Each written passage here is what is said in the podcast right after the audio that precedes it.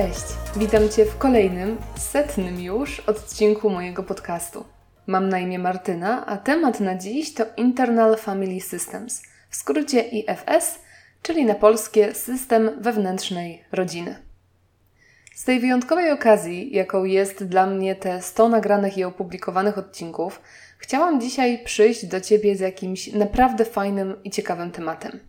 I stanęło w końcu właśnie na Internal Family Systems. Jest to coś, z czym zetknęłam się po raz pierwszy już jakieś półtorej roku temu na moich studiach podyplomowych z psychologii pozytywnej.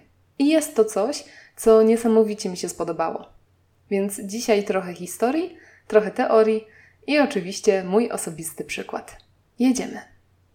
Wszystko zaczęło się 30 lat temu od doktora Richarda Schwartza, terapeuty rodzinnego, który prowadząc swoją praktykę zaczął zwracać uwagę na to, co jego klienci mówią o sobie i jakich słów używają. I to, co najbardziej go uderzyło, to jak często używali sformułowania część mnie. Na przykład, część mnie chce rzucić tę pracę, ale druga część mi na to nie pozwala. Albo część mnie chce wziąć rozwód, a część chce jeszcze powalczyć o ten związek. W efekcie tych obserwacji stworzył w końcu model IFS. Wraz z Michaelem Nicholsem napisał książkę pod tytułem Family Therapy Concepts and Methods i całkowicie zmienił swoją karierę zawodową. Zaczął się jeszcze dokładniej przyglądać zarówno własnym częściom, jak i wewnętrznym rodzinom swoich klientów, jak Szwarc je nazywa, i jak pisze na stronie IFS Polska Michał Pasterski, zrozumiał, że subosobowość to nie jest tylko i wyłącznie pewien mechaniczny tryb funkcjonowania naszej psychiki, czy ulotny stan umysłu, który po kilku chwilach przemija. Subosobowości są jak małe osoby, które w nas mieszkają. Formują się wokół określonych potrzeb bezpieczeństwo, przynależność, samorealizacja i tym podobne i mają swoje pragnienia, lęki czy nawyki. Są powiązane z konkretnymi emocjami oraz wierzą w określone przekonania. Tu warto dodać, że dr Schwartz poszedł o krok dalej i założył w 2000 roku organizację EFS Institute w Oak Park w stanie Illinois, która ma już swoje oddziały na całym świecie, również w Polsce, i która oferuje trzy poziomy treningu, po którym można starać się o certyfikat praktyka lub terapeuty Internal Family Systems. Ale o tych formalnościach i możliwościach nie będę dziś opowiadała, po prostu pozwól, że podlinkuję na stronie tematnadziś.pl w opisie odcinka stronę polskiego oddziału IFS, gdzie znajdują się wszystkie informacje o certyfikacji, kursach, szkoleniach, kilka bardzo fajnych artykułów na ten temat, a także lista terapeutów, którzy tą metodą pracują. Więc po prostu zapraszam Cię tam po więcej konkretnych informacji, a ja dzisiaj opowiem Ci tylko co nieco o tym, czym IFS jest i jak możesz sam czy sama przetestować tę metodę na samym czy na samej sobie. Wewnętrzna rodzina to metafora rozumienia siebie, zakładająca wewnętrzną różnorodność, wewnętrzne bogactwo jako jedną z naszych cech. Na pierwszy rzut oka może Ci się to skojarzyć z zaburzeniem, polegającym na rozszczepieniu osobowości, z rozdwojeniem jaźni albo ze schizofrenią, ale dr Schwartz zapewnia, że tu nie ma się czego obawiać. Według niego wszyscy mamy w sobie różne części osobowości i jest to całkowicie normalne.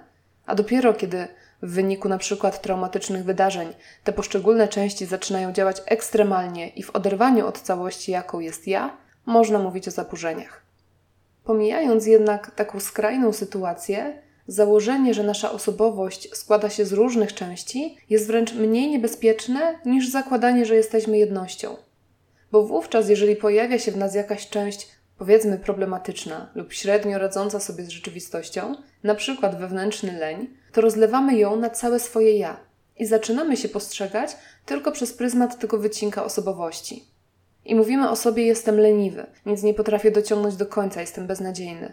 A to raz, że jest niekonstruktywne i w niczym nie pomaga, a dwa, to nawet nie jest prawda.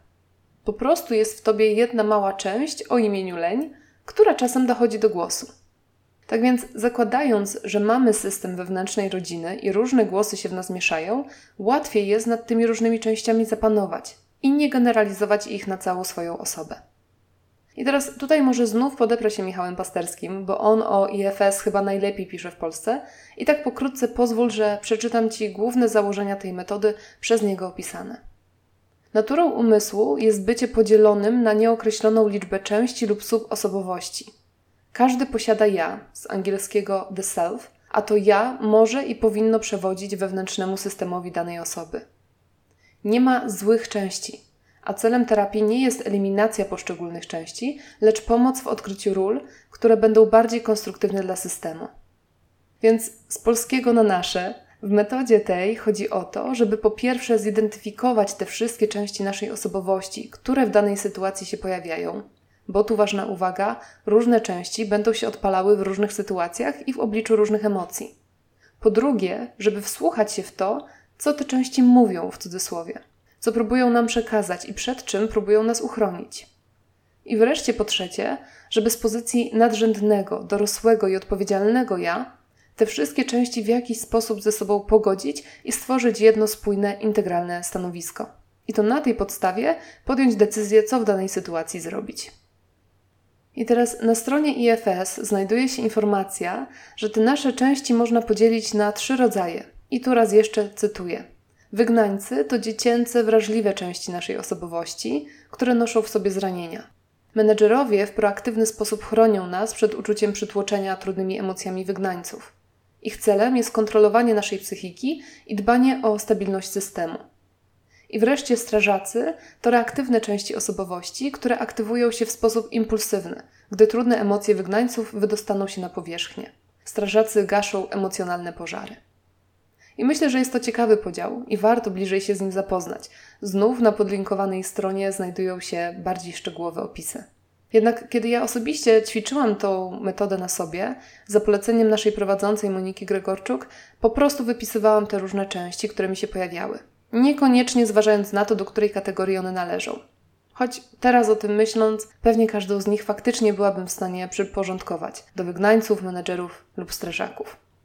No ale pomijając, bo to jest tylko jakaś dodatkowa wiedza. Skoro już zaczęłam mówić o sobie, to pozwól, że opierając się na własnym doświadczeniu, pokażę Ci praktyczne zastosowanie tej metody. Jako moją sytuację generującą konflikt wewnętrzny, wybrałam motyw budowy domu. I teraz w tej sytuacji, kiedy myślę o kupnie działki i budowie domu, odpala mi się cała wielka wewnętrzna rodzina. Pojawia się Martyna miłośniczka zmian, która woła tak, ale czad, zróbmy to, zróbmy coś nowego, domu jeszcze nie budowaliśmy. Na to automatycznie pojawia się sceptyczna, krytyczna Martyna która mówi: No dobrze, ale co ty wiesz o budowie domu? Jak chcesz coś zrobić, nie mając o tym pojęcia? Pojawia się również część lękowa. O rany, a co jeśli wybierzemy beznadziejną działkę, albo ekipa nam coś źle wybuduje i kiedyś podczas snu ten dom się nam zawali na głowy? Jest też estetka, która błaga: tak, tak, wybudujmy przepiękny dom, parterowy, taki w stylu Japandi, gdzie będzie dużo światła i drzewo w środku domu. Na co wkracza pani praktyczna? Jakie kurne drzewo w domu? Jeśli już, to trzeba wybudować dom jak najtańszy, piętrowy, żeby zaoszczędzić na dachu i w ogóle to mały, bo kto to będzie sprzątał. Tutaj włącza się też marzycielka. Ej, ale pomyślcie, jak super byłoby mieć własną domową siłownię i duże akwarium i osobny pokój na pracownię. Tyle pięknych rzeczy moglibyśmy tam zrobić. Z za rogu na to wszystko nieśmiało wyłania się też mała Martynka, która pyta: A co na to mama i tata? Bo wiesz, jak oni myślą, że lepiej tego nie budować, to może warto się nad tym jeszcze raz zastanowić. Na to prychnięciem reaguje dobra przyszła żona, która mówi: Ty sobie daj spokój z mamą i tatą, zaraz będziesz miała męża, a on marzy o budowie, więc nie cuduj, tylko rób tak, żeby był szczęśliwy. Na co z kolei Larum podnosi feministka. Jak to, żeby on był szczęśliwy? Związek związkiem, ale to przecież nie ma polegać na tym, że się we wszystkim ustępuje facetowi. I tu zaczyna się poważna dyskusja wszystkich części, wręcz kłótnia, którą z pozycji półleżącej z kanapy obserwują trzy dobre kumpelki. Leniwiec, poprawiaczka humoru i łasłuch. Pierwsza marudzi, a na cholerę w ogóle ta działka i ten dom. Przejmijmy po prostu dom od mamy, skoro go oferuje i żyjmy spokojnie i się nie przemęczajmy. Druga proponuje, a może zostawmy to na razie, nie myślmy o tym i zróbmy coś miłego. O, nowy serial na Netflixie. A ostatnia, jak to ma w zwyczaju, proponuje wszystkim chipsy i alkohol dla rozładowania atmosfery, bo przecież najlepiej się dyskutuje przy suto zastawionym stole. No a przynajmniej ja tak tą całą wewnętrzną sytuację właśnie widzę. No i teraz pytanie najważniejsze. I co z tym teraz? Cóż, mnie samej na pewno po pierwsze pomaga już ten krok identyfikacji, nazwania i wysłuchania poszczególnych członków wewnętrznej rodziny. Dzięki temu mam lepszy ogląd i dużo większe zrozumienie tego, co się we mnie dzieje. Po drugie, pozwala mi to spojrzeć na chłodno na te wszystkie moje wewnętrzne argumenty, z których każdy przecież ma swój sens. Ale tak naprawdę najwięcej daje mi wprowadzenie do tego całego równania mojego wewnętrznego dorosłego, czy ogarniaczki, jak lubię ją nazywać. To jest to moje ja, to moje self. Ogarniaczka najpierw patrzy na to wszystko z metapoziomu, niejako z góry, a następnie wkracza i zarządza. Ogarnia. Sortuje te wszystkie głosy i podejmuje decyzje jako niezależny obserwator. W tej mojej sytuacji na początek mówi leniwcowi i łasuchowi: Dobra, Państwu to już podziękujemy, bo za wiele tutaj dzisiaj nie wnosicie. Marzycielce, miłośniczce zmian i estetce mówi: OK, jeżeli znajdziemy odpowiednią działkę i zaczniemy budować dom, Wy będziecie miały pełną decyzyjność co do wystroju wnętrz, ale pod warunkiem, że na etapie projektowania samego budynku dogadacie się z praktyczną. I tak dalej, i tak dalej, i tak dalej.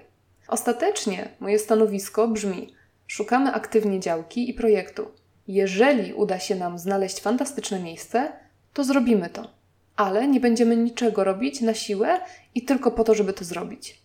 I takie wyrażenie na głos, czy tylko w głowie, ale prosto i klarownie, tego, jaki jest plan, sprawia, że cały ten konflikt wewnętrzny się rozwiązuje i pozostaje z niego rozsądna, ale nie lękowa decyzja, która ma sens i w jakiś sposób godzi wszystkie części tego wewnętrznego systemu. Więc po tym natłoku informacji i przy długim przykładzie, małe podsumowanie dla Ciebie na koniec. Według doktora Schwarza to normalne, że w różnych sytuacjach pojawia się w Tobie wewnętrzny konflikt, który można porównać do kłótni w wewnętrznej rodzinie. Zamiast z tym walczyć, warto w takiej sytuacji zastosować metodę IFS, czyli Internal Family Systems, po to, żeby przyjrzeć się dokładnie temu, co się pojawia i żeby znaleźć jakieś integralne jedno stanowisko, jakiś racjonalny plan. W przypadku codziennych decyzji możesz jak najbardziej robić takie ćwiczenie samodzielnie i jest spora szansa, że Ci to pomoże. Jednak jeżeli tkwią w tobie poważne konflikty lub nie potrafisz podjąć dużej, zmieniającej życie decyzji, jak ślub, rozwód, drastyczna zmiana kariery, przeprowadzka czy jeszcze coś innego, wówczas warto skorzystać z pomocy terapeuty, na przykład terapeuty pracującego metodą IFS.